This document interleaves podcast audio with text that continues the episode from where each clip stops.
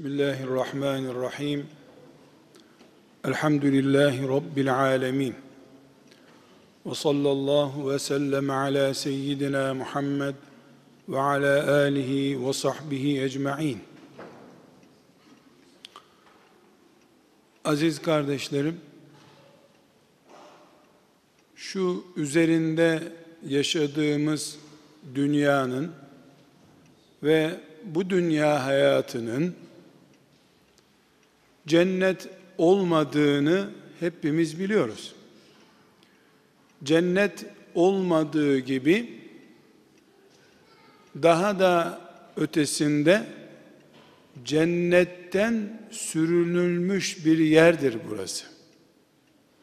Şu dünya hayatını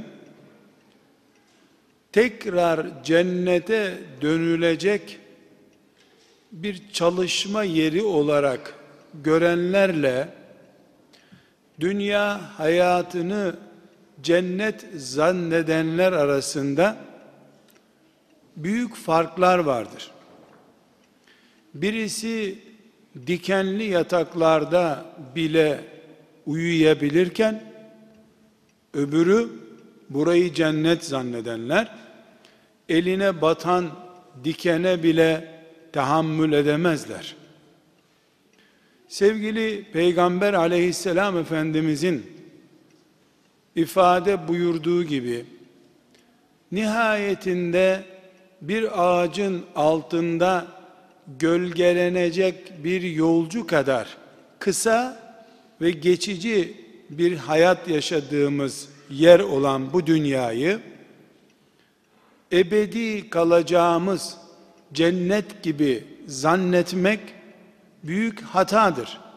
Bu hatanın en ağır bedeli de şu kısacık hayatı yaşarken aslında tahammül edilebilecek çaptaki sıkıntıların altında ezilmemizdir.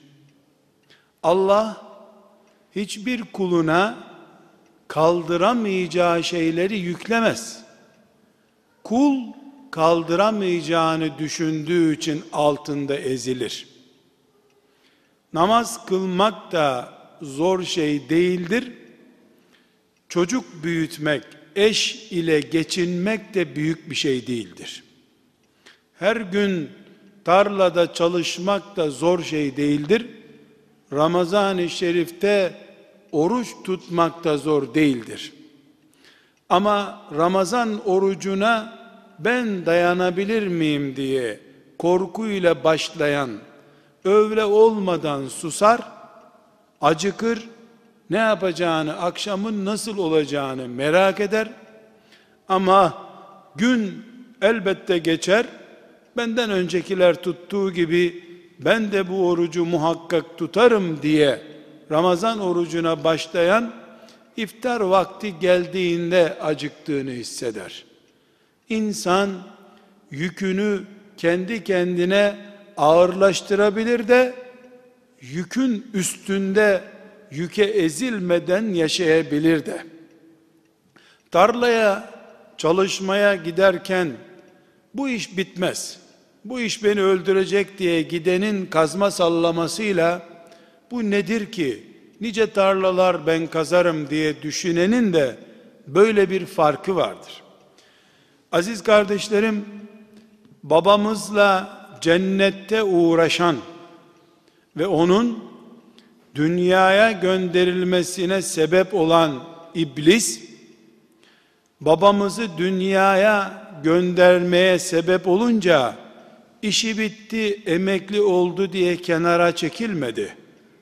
Bilakis Allah'tan izin istedi ve babalarını cennetten çıkarmaya sebep olduğu Adem'in bütün çocuklarını kıyamete kadar aynı şekilde cennetten uzak kalacak bir insan yapmak için izin istedi. Allah da senin peşinden gelecekler senin olsun dediği o anlama gelecek bir sözle ona izin verdi. Şimdi biz zannediyoruz ki şeytan bize namaz kılmama yönünde telkinat veriyor. Sadece alkol kullananlara teşvik yapıp aman alkol kullanın diyor. Evet doğru namaz kılmama yönündeki telkinat ve teşvikleri namazsızlığı şirin göstermesi onun işidir. Ama bir çocuğun ders çalışmama, iş yapmama, kendi zorunlu ihtiyaçlarını bile görmeme şeklinde yansıyan tembellik de şeytanın vesvesesiyledir. Bu yaşadığımız dünya hayatında başımıza gelen sıkıntılardan daha küçük olduğumuzu, ezilip gittiğimizi, kahrolduğumuzu evham ettiğimiz hastalıklar da şeytandan geliyor. Çünkü namaz kılmama eylemi gösteren bir Müslüman şeytandan etkilendiği ve onun yoluna girdiği için hangi zarara giriyorsa şu hayatı yaşayamayacağını zannedip başına gelen sıkıntılardan dolayı kahrolan Müslüman da namaz kılmayan Müslüman gibi aslında sıkıntılı bir insandır. Çünkü dünya hayatı sadece namaz kılmakla, oruç tutmakla cennete giden bir yol olmuyor. Allah'ın bu dünyadaki imtihanı namazdan ibaret değil. Namaz imtihanlarından bir imtihan sadece. Tarlada çalışmak, fabrikada çalışmak, helal kazanmak için alın teri akıtmak, çocuklarla, eşlerle, annelerle, babalarla, komşularla, çevreyle, ekonomiyle, siyasetle, dünya hayatını yönlendiren güçlerle mücadele edip onlara yenilmemekte namaz kılmak şuurunda yapılması gereken işlerdir. Çok iyi namaz kılan, kendini namaza veren ama namazdan çıktıktan sonra dilenmekten başka çare bulmayan bir insan Allah'ın sevdiği mümin değildir ki. Dilenmeden dik başıyla, onurlu anlıyla yaşayan mümin secde ettiğinde secdeye uygun bir şahsiyet olarak seccadede yaşamış olur. Bu sebeple aziz kardeşlerim biz şu dünya hayatında başımıza gelen bundan sonra gelmesi muhtemel olan gerek bireysel ve gerekse toplum olarak, kitle olarak karşılaştığımız sıkıntıların asıl anlamını bilmemiz gerekiyor. Bu asıl anlamda şudur. Bir kere bu kainat, şu dünya sahipsiz değil. Bunun bir sahibi var. Allah Rabbul Alemindir diyoruz. Alemlerin Rabbi. Dünya dediğimiz şey bu alemlerin içinde bir nokta kadar da değil. Allah bütün kainatın Rabbidir. Alemlerin Rabbidir. Karıncalar, filler, zürafalar ve insanlar Allah'ın koyduğu bir düzenin içindeki rollerini yaşıyorlar. Dolayısıyla Allah'ın koyduğu bu mülkte kurduğu bu düzende bir Müslüman başına gelen bireysel ya da toplumsal bir olayı abartarak sanki Allah'ın gücü dışında Allah'ın istemesi dışında kazara başına bir şey geldiğini zannedemez. Zannederse hangi Allah'a iman ettiğini ona sormak gerekir. Karıncaları ormanlarda yalnız bırakmayan Allah, camide Rabbine secde edip namaz kılan mümini mi yalnız bıraktı? Bu sorunun cevabı ürkütücüdür aziz kardeşlerim.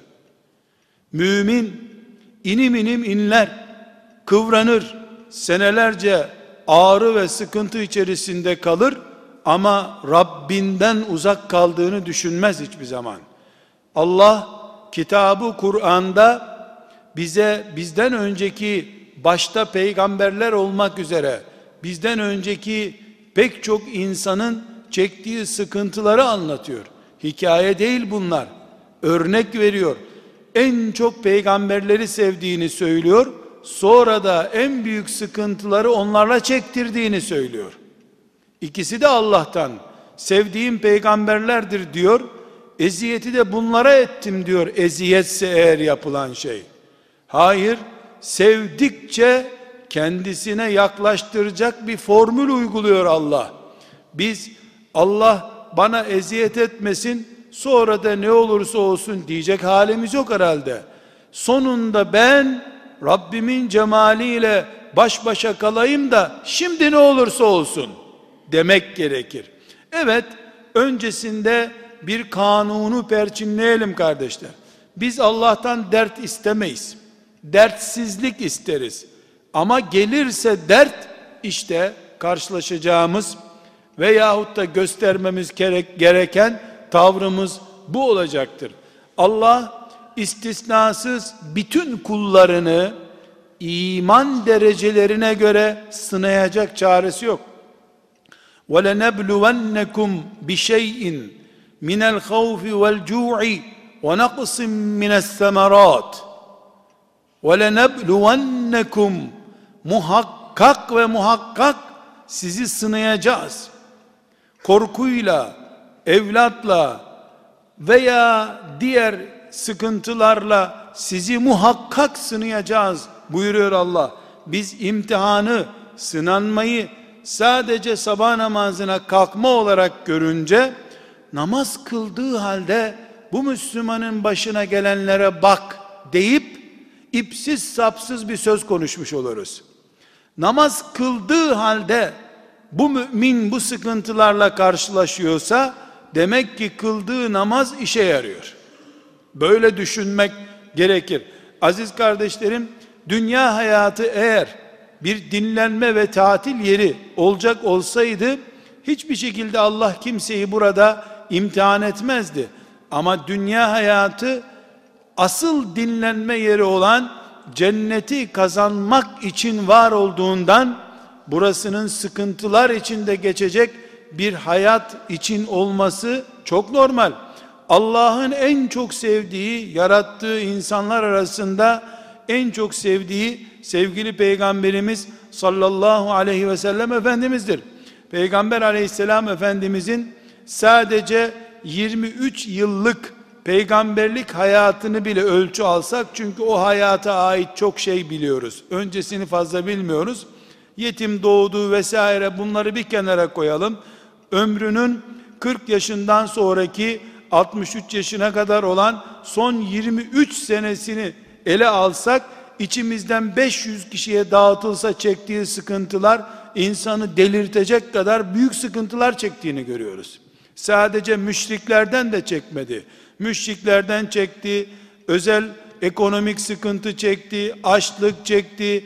Ona iman edip can verecek kadar onun için her şeylerini feda edecek kadar sevdiği, kendisilerinin de sevdiği ashab-ı kiramdan sıkıntılar çekti, hanımlarından sıkıntılar çekti. Sadece ve sadece hepsini bir kenara bıraksak altı çocuğunu toprağa gömmüş bir babadır. Üç de torun, dokuz çocuk koymuştur toprağa. Hangi babanın yüreği buna dayanır? Yanı başında şehit olup giden yüzlerce sahabisine mi ağlasın, toprağa gömdüğü çocuklarına mı ağlasın? Ama hiçbir zaman bu bütün emeklerime, insanlığı kurtaracak mücadeleme rağmen bu mudur başıma gelecek olan demediği gibi bilakis seçilmişliğin ve beğenilmişliğin gereği olan bu olaylara şükrederek Rabbine yaklaşmayı bilmiştir. Biz Peygamber aleyhisselam efendimizi örnek görüyoruz. Sakal bırakarken örneğimiz de aile içi sıkıntılarda neyimiz oluyor? Çocuk kahrında neyimiz oluyor? Arkadaş darbesine karşı Peygamber aleyhisselamı örnek almayacağız da kimi örnek alacağız biz? Ashab-ı kiram da öyle. Allah onlardan razı olsun. Çok rahat, dertsiz yaşayıp gidenler dertli bir şekilde gittiler. Dert paylarını burada harcayanlar, dertten başını kaldıramayanlar biiznillah Allah'ın cemalini bulacakları yere gittiler. Onlar daha garantili bir gidişle gittiler. Kardeşler Bakara suresinin 214. ayeti hepimizin defalarca düşünmesi gereken bir ayettir.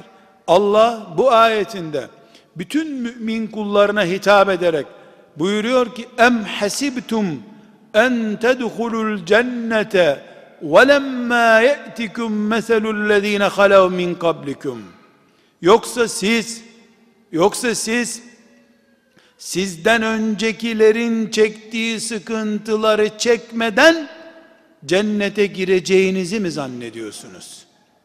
Öyle mi zannediyorsunuz? Zannediyorsanız yanlış demek ki. Çünkü cennet bir bedel istiyor. Bu bedel için senin bir sahilin kenarında oturup çay içerken ya Rab ne büyük denizler yaratmışsın şükürler olsun demek mi bu cennetin bedeli? Bunu kim demez ki zaten? Bir bu, ikincisi de aziz kardeşlerim. Kur'an-ı Kerim sadece Firavun'un Müslüman müminlere yaptığı zulümden bahsetmiyor. Firavundan, Karun'dan, Nemrut'tan ve diğer despotlardan Kur'an bahsediyor. Ama hanımından dolayı bir gün rahat uyuyamayan büyük bir peygamberden de söz ediyor. Babasından dolayı huzuru kaçan ve babasından dolayı neredeyse azar işitecek olan İbrahim Aleyhisselam'dan da söz ediyor. 950 sene Allah yolunda cihad eden ve peygamberliğin en üst makamına Allah'ın razı olduğu en büyük beş kuldan birisi olma şerefine ulaşan Nuh Aleyhisselam'ın çocuklarından ve hanımından çektiğinden söz ediyor Allah. Dolayısıyla filanca şer güçlerin bir Müslümanın toprağına, ülkesine vesairesine saldırması elbette bir musibet. Ya da Müslümanların içinden onlara darbe vuracak birisinin çıkıp onlara Kur'an'ı yasaklaması, peygamberinden onlara koparmaya çalışması elbette büyük bir musibet. Em hasibtum en tedhulul cennete ve lemma ye'tikum ayetine bu da dahil. Evet ama eğer Kur'an bizim rehber kitabımızsa ki elhamdülillah öyle o zaman Kur'an bize hanımından dolayı uykuları kaçan kocasından dolayı dört çiviyle toprağa çakılıp Rabbine kanları akmış olarak gidenlerden de söz ediyor. Asiye nasıl asiye oldu? Peygamber miydi? Sabaha kadar Allah'ın kitabını mı okumuştu? Bir gün namaz mı kılmıştı? Bir gün oruç mu tutmuştu? Hac mı yapmıştı? Umreye mi gitmişti ki Kur'an Asiye diye bir kadından söz ediyor. Asiye'yi Asiye yapan şey nedir? Firavun gibi bütün çağların en büyük zalim, despot, hain, zalimlerinden birisinin karşısında yılmadan ben Allah'tan yanayım diyen yürekliliği göstermesidir. Daha sonra da onu dört çiviyle yere çakıp kanı bitinceye kadar ve canı çıkıncaya kadar işkence etmesine rağmen Firavun'un karşısında yılmayan, taviz vermeyen bir kadın. Koca zulmüne karşı sabretmiş bir kadın olduğu için Kur'an'ın kıyamete kadar hepimizin gözüne sürme gibi sürdüğü bir asi oldu. Demek ki Firavun'un karşısında Musa aleyhisselam da kazandı, karısı Asiye de kazandı Firavun'un. Yani Musa'ya ok attı, kılıç kuşandı, ordularıyla kova, kovaladı. Musa öyle kazandı Allah'ı. Öbür taraftan karısı da Musa aleyhisselamın övüldüğü, Kur'an'ın övüldüğü, övdüğü bir asiye oldu. Biri peygamber olduğu için yükseldi makama, öbürüsü de Musa aleyhisselamın mücadelesine benzer bir mücadeleyi kocasına karşı başarıyla gerçekleştirdiği için asiye olarak ümmeti Muhammed'in önüne kondu. Demek ki kardeşler bir insanın Allah yolunda çekeceği sıkıntılar, eziyetler vesaire sadece düşmanlarının onun namaz kılmasını engellemesi, açlık vesaire değil, aile içi sıkıntılar, kocadan gelen, kadından gelen sıkıntılar hepsi bir müminin 24 saat açık duran saatiyle hesaplanan şeylerdir. Biz bizden öncekilerin çektiği sıkıntıları çekmedikçe Allah'ın iyi kulu olup ahirete gitmeyi nasıl hayal edebiliriz ki? Ama bu sıkıntı silahların gölgesinde olma sıkıntısı değildir sadece. Açlık sıkıntısı değildir sadece. İnsanın canında da elbette sıkıntı söz konusu ama malımız, çocuğumuz, çevremiz, her şeyimiz bizim için bir sorun olabilir. 24 saatimizi ve yaşadığımız her noktayı Allah'ın razı olacağı kıvama getirdiğimiz zaman imtihan kazanacağız. Rabbimizin rızasını kazanacağız ve cennete gireceğiz demektir. Bedavadan sadece iddiamız üzerine yani ben müminim deyip bir iddia ortaya koyma üzerine Allah'ın vaat ettiği cennet yoktur. Tam aksine bu iddianın içini doldurun gelin diyor Allah. Bunun içini neyle dolduracağız? Hayatta karşılaşacağımız sıkıntılarla dolduracağız. En başta söylemeye çalıştığım şeyi tekrar ediyorum kardeşler. Psikolojik olarak bir insanın olayların altında kalacağını zannetmesi ilk mağlubiyettir. Nuh'un, Lut'un, Musa'nın aleyhimusselam ezilmediği davada ben de ezilmemeliyim diyen mümin baştan kazanarak başlayan bir mümindir. Nasıl olur, nasıl ederim, eyvah kötüydü diyen mümin de mağlup başlamıştır zaten. Galip başlamak için en azından zararsız başlamak için bari berabere başlayalım şeytanla diyebilmek için kanuna el koyacağız. Nedir kanun? Allah altında kalacağım bir şeyle beni imtihan etmez. Bu kadar basit. Edecek olsa zulmetmiş olur bana. Allah altında kalacağım bir şeyle beni imtihan etmez. Ben kaldırma taktiğini bilmediğim için altında kaldım bunun. Kürekle taşıyacağın şeyi elinle taşımaya çalıştığın için bitmez tükenmez bir kamyon kum oldu bu. Kürekle taşısaydın bitmişti şimdiye kadar.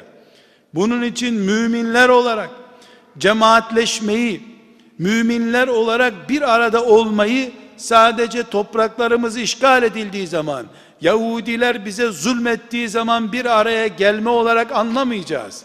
Hangi alanda Allah bizi imtihan ediyorsa o alanda bir arada olmamız gerekiyor. Eğer bu zamanda bizi imtihan etmesi Allah'ın çocuklarımız ve ailelerimiz içinde yaşadığımız sıkıntılar yoluyla ise Allah böyle bizi imtihan ediyorsa o zaman bütün müminler olarak bir araya gelme nedenimiz yani toplu savunma yapma, topluca Allah'ın rızasını kazanma mücadelemiz o alanda olmalı. Çocuk eğitiminde aile müdafası, aileyi koruma konusunda olmalı. Biz hala sınırlarda düşmanın geleceği ortamı bekliyoruz. İçeride ise düşmandan daha berbat bir sahne karşımıza çıkmışsa biz taşımasını bilmediğimiz, kaldırmasını, taktiğini öğrenmediğimiz bir yükün altında eziliriz. Bunu da Allah yapmamış olur bize. Bizim beceriksizliğimizin kurbanı oluruz. Kardeşler, hepimiz şu soruyu sorabiliriz. Allah madem çok sevdiği kullarını sevdiğini söylediği halde neden böyle ağır imtihanlara düçar etmiştir? Başta Peygamber aleyhisselam Efendimiz olmak üzere neden Allah sevdiği kullarını bir gece şöyle zevkli uyutmamıştır? Bunun tek cevabı vardır. Şu yaşadığımız dünyada neden kış varsa hep bahar niye olmuyorsa onun için peygamberlerine eziyet etti. Hep bahar olsaydı hayatın kıymeti olmazdı. Hayat kışı ile beraber güzel, yazı ile beraber güzel, bütün mevsimleriyle beraber ona hayat deniyor. Öbür türlü ya ekvatorda gibi hep kavrulacaktık ya da kutuplarda gibi donup gidecektik. Hayatın dengesi ne ekvatorda ne kutupta mevsimlerin yaşandığı yerlerdedir. Mümin olmak, Allah'ın rızasını kazanmak da insanın bu tip mevsimleri yaşamasıyladır. Güleceksin, eğleneceksin, eziyet çekeceksin, sen galip olacaksın, mağlup olacaksın, kazanıp Rabbine gideceksin. Her şey tuttuğun altın olsa sen ekmek de yiyemezsin. Ekmeğe tuttun mu o da altın olur çünkü. Sen su içemezsin o da altın olur boğazından geçer. Tuttuğun altın olmaz. Altın altın kalsın, ekmek ekmek, su su kalsın. Hayat ekmeğiyle suyuyla yaşanır, altınına da, da ihtiyaç var. Evet insan her tuttuğunun altın olmasını ister ama her tuttuğun altın olursa sen aç kalırsın. Elbette çocuk büyüteceksin, düşmandan çekmediğini çocuk çektirecek sana. Var mı bir diyeceğin? Kanunu Allah'ın. Peygamberlerine de çektirdi. Sonra da o çektiklerinin karşılığında bulamadıkları çocuklarının yerine cemalini verdi onlara. Baktılar ki hiçbir şey kaybetmemişler. Bir istiyorlardı, ölçülemeyeceği buldular. Bir mezar yerim olsun bu dünyada diye uğraşırken mezar değil dünyaların kat katını Allah'tan buldular cennette. Kardeşler, kural olarak diyoruz ki biz 90 sene bir hayat yaşamak için nasıl 9 ay ana karnında eziyeti nimet biliyoruz. Diyor mu bir kimse 90 sene yaşamak için 9 ay bu karanlık yerde ne işim var benim diyen var mı? Denir mi hiç? Yahu sonunda 90 sene yaşayayım da 9 ay bu havasız yerde, kirli yerde durayım der insan. Dedik de zaten böyle oldu. Ama Allah bize diyor ki en fazla 90 sene çekin eziyetinizi ebedi kalın cennetimde diyor. 9 ayla 90 sene arasında matematiksel olarak ölçülecek bir rakam var. Ama 90 sene şu dünya baştan sona başına çökse senin pres altında kalsan 90 sene ebedi cennetle ölçtüğünde sonsuz rakamıyla 90 ölçülebilecek denklemi kurulacak bir rakam değildir. Bunun için 9 ay ana rahminde kaldık, şu güzel dünyaya geldik. En fazla 90 sene, 100 sene eziyet altında ana rahminden daha havasız bir dünyada kalırız. Bodrum evlerde kalırız. Sonunda ebedi, sonsuz cennetlere sahip oluruz. Mümin böyle düşünür. Böyle düşündüğü için peygamberleri, dostları Allah'tan gelen hiçbir şeye kahır göstermediler. Nedir bu çektiğim demediler. Senden geldi güzel geldi ya Rabbi dediler.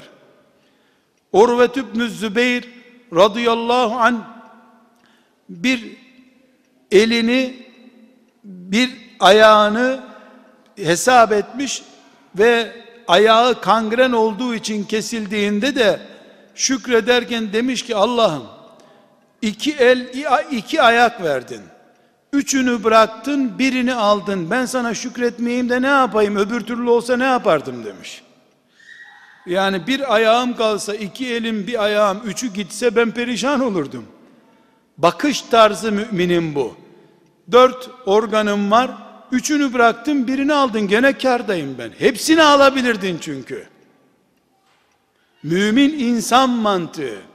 Bütün müminler şüphesiz bu şekilde düşünmeye muktedir olamayacaklar. Ama böyle düşünenler Allah'ın kaderini huzur içinde yaşayacaklar ve anlayacaklar ki şu dünyada bütün çekilmez zannedilen sıkıntılara rağmen muhteşem bir ahenk var. Fırtınasına rağmen kışı çok güzel. Kavurucu sıcağına rağmen yazı çok güzel. Hayat da böyle. İman hayatı da böyle. Sıkıntılarına rağmen muhteşem bir ahenk var. Kafirlere ve onların bütün kötülüklerine rağmen şu camilerinde namaz kıldığımız dünyada büyük bir ahenk var. Bu ahenki göremeyen gözler sıkıntıdan sıkıntıya koşuyorlar. Bu ahenki idrak edemeyen ruhlar bunalıyorlar. Esasen kainat ahenk içinde kurulu bu ahengi idrak eden müminler yorulmuyorlar. Kardeşler başımıza gelen sıkıntılar, dünya olayları, siyaset, aile içi sıkıntılar, ekonomik sıkıntıların bize bir takım yararları da var. En büyük yararı kendimizle Allah arasındaki mesafeyi ölçmemize yarıyor. İşte insan bu. Her şey iyi giderken dün, bugün perişanım ben. Mahluk bu işte. Allah ise onun böyle bir derdi yok. O böyle değil. Kendini insan olarak kimliğini çözmene yardım edecek. Ve her mümin bilmeli ki başıma gelen sıkıntılar çocuklarımdan, ailemden, arkadaşımdan, işimden, siyasetten, dünya ve diğer bütün olaylardan başıma gelen sıkıntılar olmasa maazallah belki ben de bu dünyaya tapınacaktım.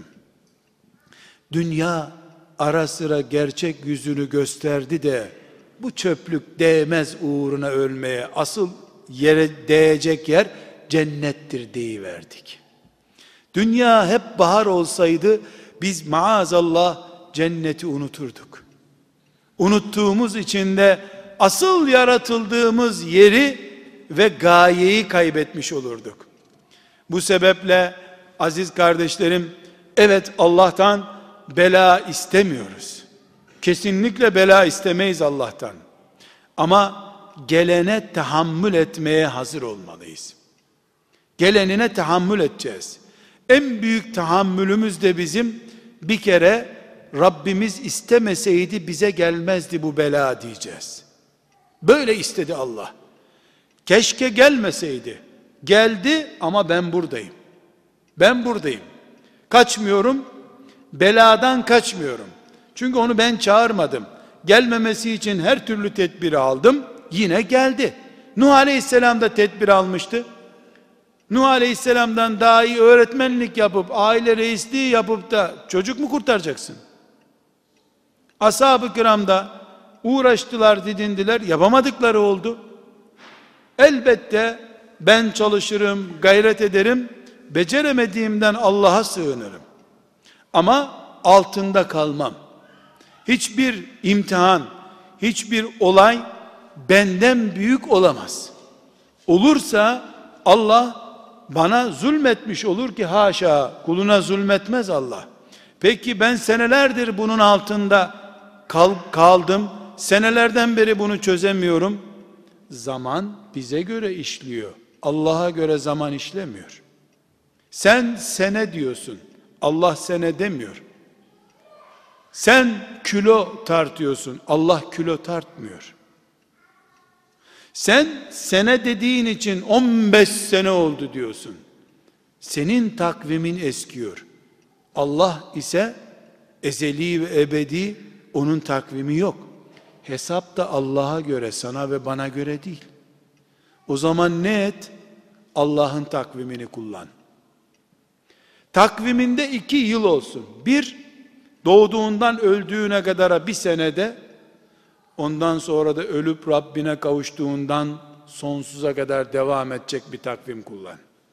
O zaman görürsün ki altından kalkılamayacak hiçbir yok yokmuş aslında. Her şey avucunda sıkıp ezeceğin kadar küçükmüş. Bu büyük düşünme taktiği. Bu şekilde düşünen mümin kulları büyük olaylardan büyük kazançlar elde edip gittiler. Yağmurlarda, fırtınalarda ıslanmadılar. Onların gemileri batmadı.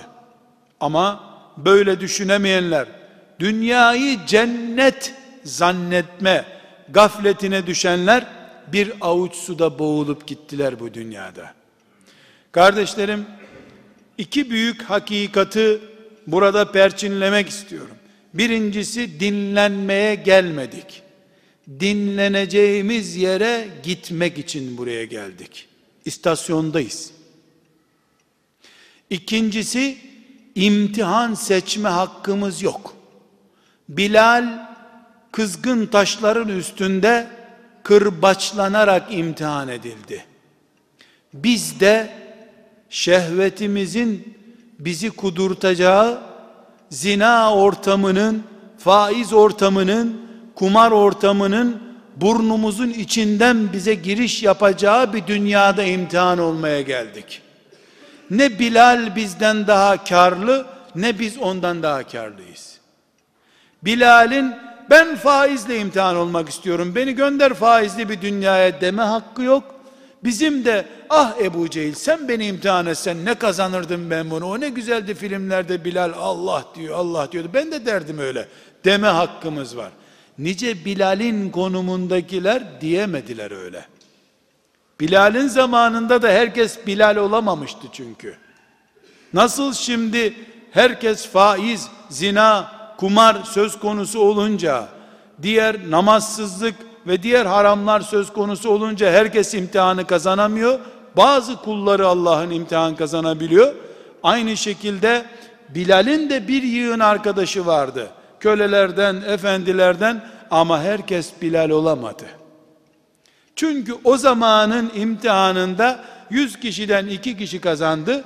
Bu zamanın imtihanında da 100 kişiden 2 kişi kazanacak. Bu kadar bu düşük rakamın içinde olup olmayacağımız bizim ve Bilal'in sorunuydu. Bilal bu atmosferi kazandı. Şimdi biz Bilal'in imtihanı ne kolay canım 3 kırbaç yiyorsun peygambere müezzin oluyorsun. Vuralım sana 20 kırbaç bu camiye müezzin ol madem müezzin olunuyor. Mesele kırbaç yemesi meselesi değil. Kırbaça aday olmak meselesidir. Onu Übey ibn Halef kırbaçladı. Seni de internet kırbaçlıyor. O Übey ibn Halef'in kırbaçları altında Allah dedi. Sen internet ekranında hay ve kayyum olan seni murakabe eden her an seni gören Allah'ı hatırlarsın. Bilal'den daha Bilal olursun bu sefer. İmtihan bu. Ama sen o çizgi filmlerde seyrettiğin Bilal'i ararsan çok beklersin onu. O Bilal gitti. Onun asrı gitti. İnternet asrı geldi. Seni Allah böyle imtihan edecek. O zamanın çocukları bir kere çağrılınca namaza gittiler.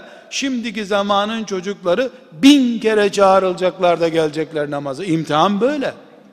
Biz yaratılırken şöyle yarat diyemedik ki imtihan olurken şu kategoriden imtihan olmak istiyorum diyelim. Biz kazanmaya geldik. Kazanmamız için hangi şart ve hangi devir bizim için tercih edildi, yaratıldıysa onu yapmak ve kazanmaktan başka çaremiz yoktur. Kardeşler, kazanamayacağımız bir imtihana sokmuyor Allah bizi. Hepimiz kazanabileceğiz veya kaybedeceğiz diye bu imtihana alındık. Peşin peşin ben kazanmaya niyetim yok diyenlerden başka herkes bu imtihanı kazanacak. Herkes kırbaca hazır olsun. Kırbacın şeklini Allah belirleyecek. Ya Übey ibn Halef'in kırbacı olacak, ya internet dalgası olacak, ya cep telefonu olacak, ya banka kartı, kredi kartı bir şey olacak. Bir şey olacak ama muhakkak imtihan olacak ve muhakkak Allah'ın istediği gibi olacak. Alternatifi yok. Biz 9 ay eziyet çektik 90 sene yaşayalım diye 9 90 900 9000 olsa ne olur ebedi cennet için. Eziyete hazırız. Yeter ki Rabbimiz imtihan olduğumuz ortamda bize yardım etsin. Ve sallallahu ve sellem ala seyyidina Muhammed ve ala alihi ve sahbihi ecma'in. Velhamdülillahi rabbil alemin Fatiha